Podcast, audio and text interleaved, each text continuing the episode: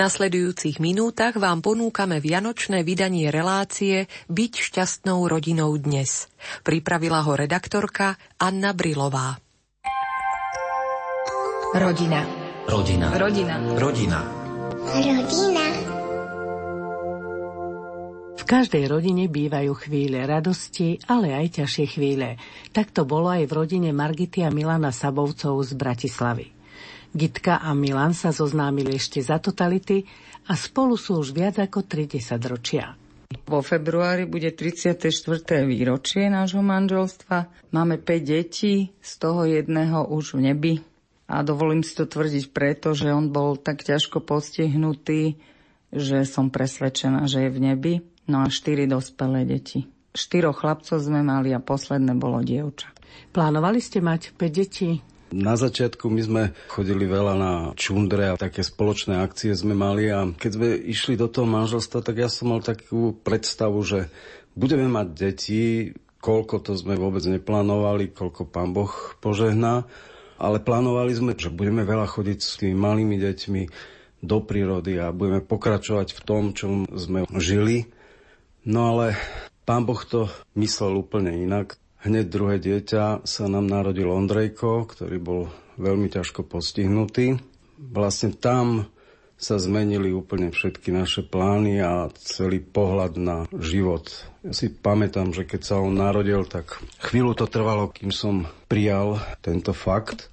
Keď som sa dozvedel, že sa nám narodil Ondrejko, viem, že potom som dlho, dlho klačal pred krížom a som sa hádal s Pánom Bohom, a nakoniec som ho poprosil, že teda ak si myslí, že sme hodní niesť ten kríž, ktorý nám dáva, tak som slúbil, že ja ho chcem prijať a budem ho niesť, pokiaľ on bude chcieť. A vlastne vďaka tomu sme potom som vedel, ja teda aspoň za seba hovorím, vedel som prijať ten stav, aký bol a myslím, že teraz už s odstupom času viem, že Pán Boh mi dal ten dar, že som sa dotýkal aniela. Vy ste spomínali, že bol veľmi postihnutý. Ja by som chcela vás poprosiť, keby ste povedali ako a ako to mamina prijala. On sa narodil tak dramaticky, lebo placenta sa začala predčasne odlučovať, čiže bolo tam masívne krvacanie. On to skoro neprežil, tým pádom mal poškodený mozog, povedala mi to už primárka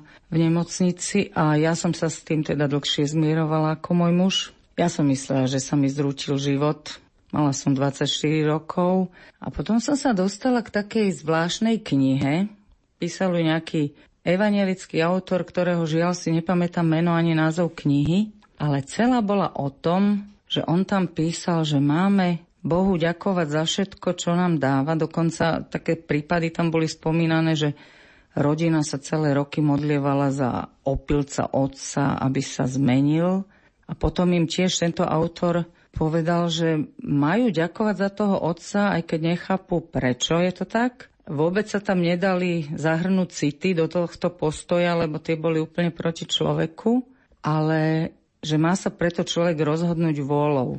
A to bol taký v podstate skoro až šialený postoj, ale ja som si povedal, že teda ja to skúsim.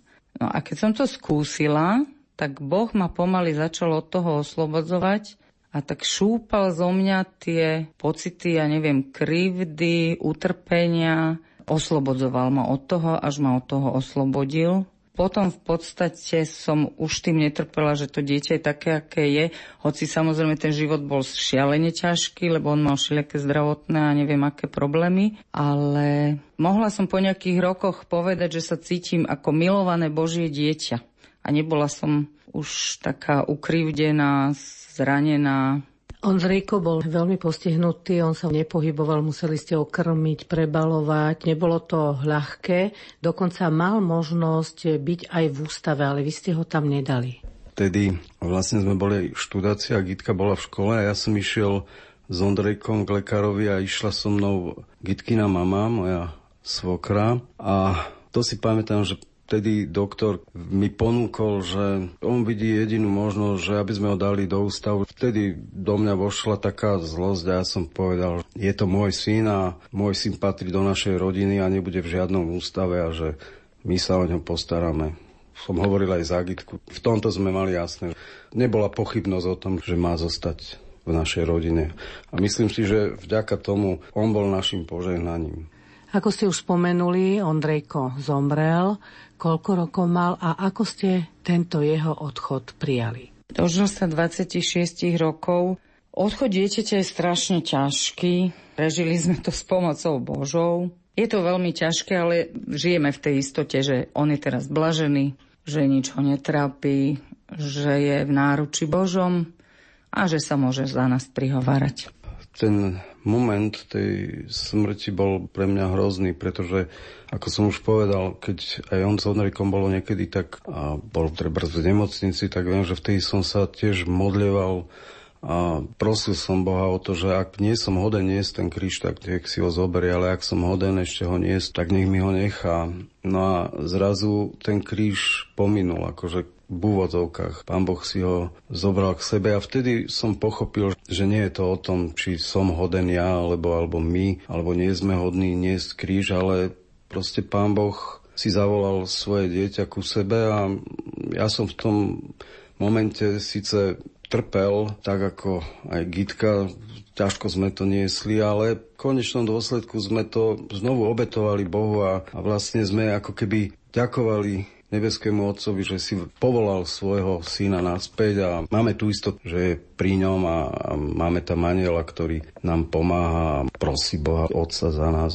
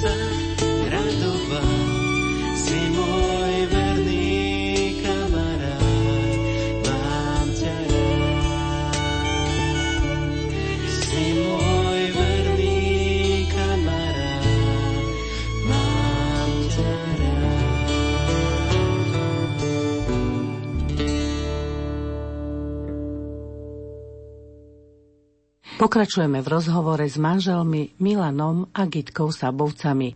Vy ste po Ondrikovi mali ešte tri deti. Nebali ste sa, že to postihnutie sa môže zopakovať? Ja som veľmi túžila aspoň ešte jedno zdravé dieťa mať. No a teda sa nám to vyplnilo, že mali sme ešte tri deti zdravé a Jemu to pomáhalo v jeho rozvoji, oni mu často robili program. Keď už boli trošku väčšie, posledná bola dcéra, tá sa už o ňoho vedela postarať. Nemali sme taký nejaký strach. Jednak na genetike nám povedali, že nie je to genetického pôvodu. Bolo to spôsobené tým dramatickým pôrodom, že mne sa otrhla tá placenta, takže nie, nebali sme sa. Mali ste možnosť s tými deťmi ísť občas niekde na nejaký výlet alebo dovolenku, keďže Ondrik bol veľmi ťažko postihnutý a tým pádom ste boli viazaní na invalidný vozík. My sme mali ešte Škodovku 105 a tej sa ešte dalo voziť tak, že vlastne manželka so štyrmi deťmi vzadu a potom už keď sa narodila ľudka, tak vlastne dokonca aj s piatimi sa tlačila vzadu a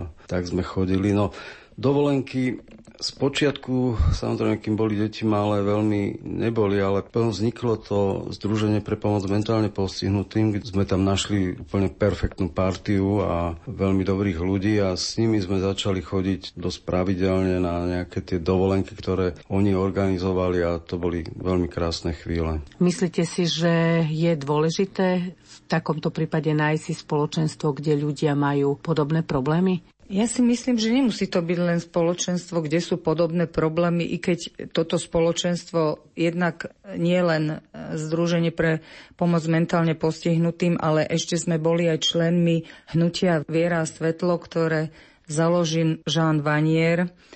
To bolo úžasné, boli tam fantastickí ľudia, ale my sme sa ďalej stretávali aj s kamarátmi, ktorých sme mali ešte e, z mladých čiast a hlavne s veriacimi, lebo bolo dôležité chodiť medzi ľudí, ktorí to dieťa vedeli prijať, ktorí nekrutili hlavami alebo nejak čudne sa na ňo nepozerali. Oni možno sa tešili, že ich život je ľahší ako ten náš, alebo možno spoznali malichernosť svojich problémov. Čiže on bol takým svedectvom trošku, že sú aj ťažšie veci, ako možno oni si myslia, ale tak celkovo ja si myslím, že tí ľudia, ktorí sme sa stretávali, že sme sa vedeli navzájom obohatiť. Ja si myslím, že je veľmi dôležité nemať strach ísť medzi ľudí. Pred revolúciou tá spoločnosť dávala do úzadia takýchto postihnutých ľudí a vlastne ich posielali do ústavov, to tak zostávalo v ľuďoch, že sa tak trochu aj hambili potom výjsť von s týmito postihnutými a podľa mňa je dôležité, aby ľudia nemali strach. Tí môžu svedčiť o tom, že, že títo ľudia vedia obohacovať ostatných tých zdravých v úvodzovkách, ktorí si myslia, že sú zdraví. My sme chodili fakt aj na nejaké keď boli spoločenské udalosti, napríklad nejaké oslavy a tak. My sme tam prišli s Ondrikom, posadili sme ho tam do buď do vozíka alebo do nejakého toho vreca, čo sme nosili. A tí ľudia sa správali úplne normálne a mám pocit, že, že netrpeli ani oni, ani my. Určite ste zažili aj veselé príhody. Môžete si na niečo spomenúť? Mňa tak napadlo, že tento náš postihnutý Ondrik, aký mal zmysel pre humor. Môj otec ležal na Válende v obývačke mojich rodičov a nejak vstával a sa mu podarilo nejak prekoprcnúť a, a on sa na tom strašne smial. V takýchto momentoch sme videli, že on chápe situácie, aj keď ich nevie vyjadriť, lebo on nevedel rozprávať, ale že veľa veciam rozumie. A to bol takým znamením pre nás, že nám rozumie a že môžeme sa mu prihovárať normálne ako partnerovi, hoci okrem nejakého úsmevu alebo pohľadu očí nám nevie odpovedať. Okrem Ondrejka ste mali ešte štyri deti. Netrpeli tým, že tá starostlivosť bola predsa len orientovaná na to postihnuté dieťa a im sa možno niekedy menej ušlo pozornosti? My sme si to delili, že treba, že ja som ostala s Ondrikom sama doma a môj manžel zobral deti a išiel s takým väčším spoločenstvom treba na Oravu na lyžovačku. Oni tam boli celou takou veľkou skupinou rodín, kopu detí, mali tam program, to bola jedna možnosť. Potom tie dovolenky, čo spomínal aj manžel, že chodili sme s tým združením, tam sa stretávali s veľa deťmi, zapojili sme ich do skautingu, e, chodili na skaut v podstate všetci, niektorí dokonca to dotiahli až na nejakých skautských vedúcich. To bola veľmi dobrá komunita a veľmi dobrý spôsob trávenia voľného času pre ne. Sestra nám pomáhala, aj tá ich občas zobrala, ona bola športovkyňa, lyžiarka, aj tá ich zobrala treba na nejakú lyžovačku alebo sem tam aj na nejaký výlet. A samozrejme aj tá širšia rodina nám pomohla v takých situáciách, kedy sme nemohli ísť všetci. Takže myslím si, že mali ten život celkom pestrý. Všetci sú ešte teraz pri vás, alebo už vám niektoré deti vyleteli z toho hniezda? Najstarší syn e, je ženatý, už oslavili 10. výročie manželstva majú štyri detičky, najčerstvejšie je také trojmesačné vnúčatko. Bývajú v Bratislave, takže sa potešíme často s tými vnúčatkami. A jedného syna máme v Írsku, s tým sa vidíme menej, on tam má trojročnú dceru, žije tam, ale s ním zase máme kontakt cez Skype, aj sa vidíme vďaka súčasnej technike. Je tam síce rečová bariéra, lebo naša malá vnúčka zatiaľ sa tvári, že rozpráva len po anglicky.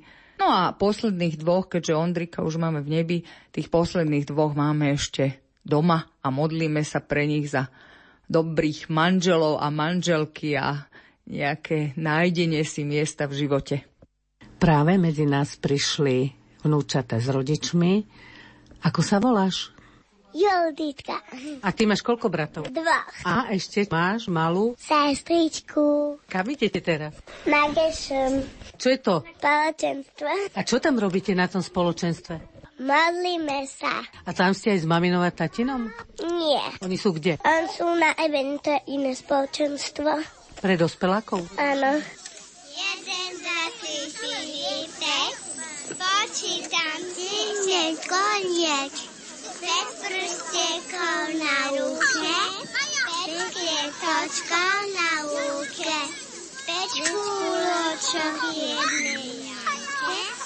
Utekajme na semámky. Jeden, dva, tri, štyri, päť. Už to vieme na pamäť.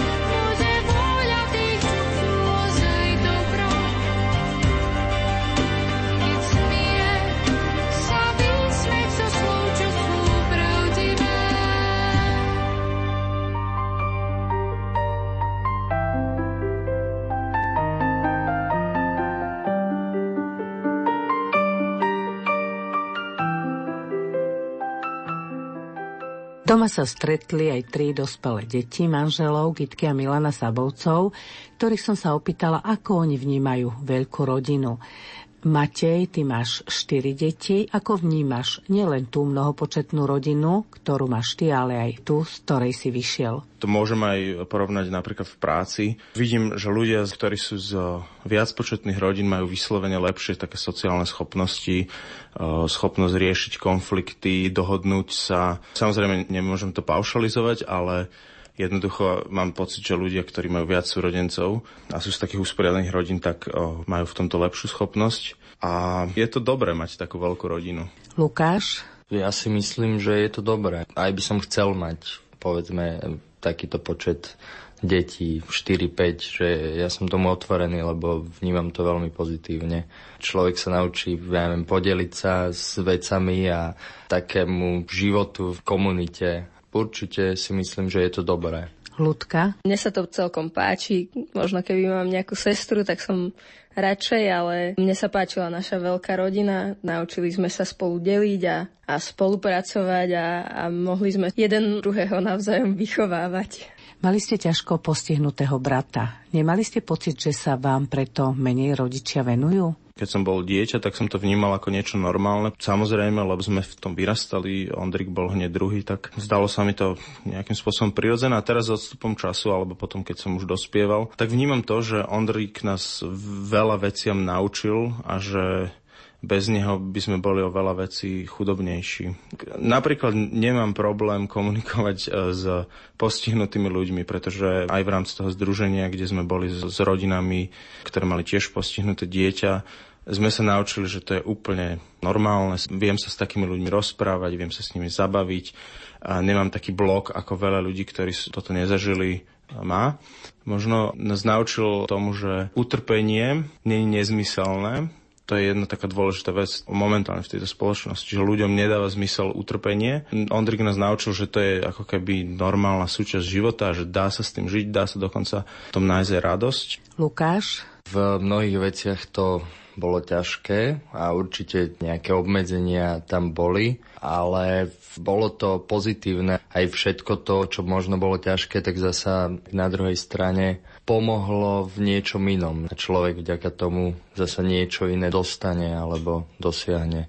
Ľudka? Keďže som baba, tak som ho vždy mala rada a keď som bola menšia, tak mi povedali naši, že to je vlastne taký anielik a ja som to tak zobrala k sebe a, a naozaj som ho vnímala ako aniela. Starala som sa rada o ňoho. Sem tam, keď som už potom vyrastla, tak som ho skrmila, dávala som mu piť, keď mama nemohla a nebola doma. A ja som ho mala rada. Ma to naučilo zodpovednosti, že som si uvedomila, že každý má nejakú hodnotu a každý niečo potrebuje a tak som pomáhala našim. To boli deti, Teraz sa s tou istou otázkou obratím na ich rodičov. Ako vnímate veľkú rodinu vy po tom odstupe času, po tých rokoch? Rodina pre mňa znamená asi toľko, ako pre život znamená dýchanie, alebo toľko srdca bez prestania tak pre mňa rodina je život. Je to istota, istota návratu a istota aj do budúcnosti.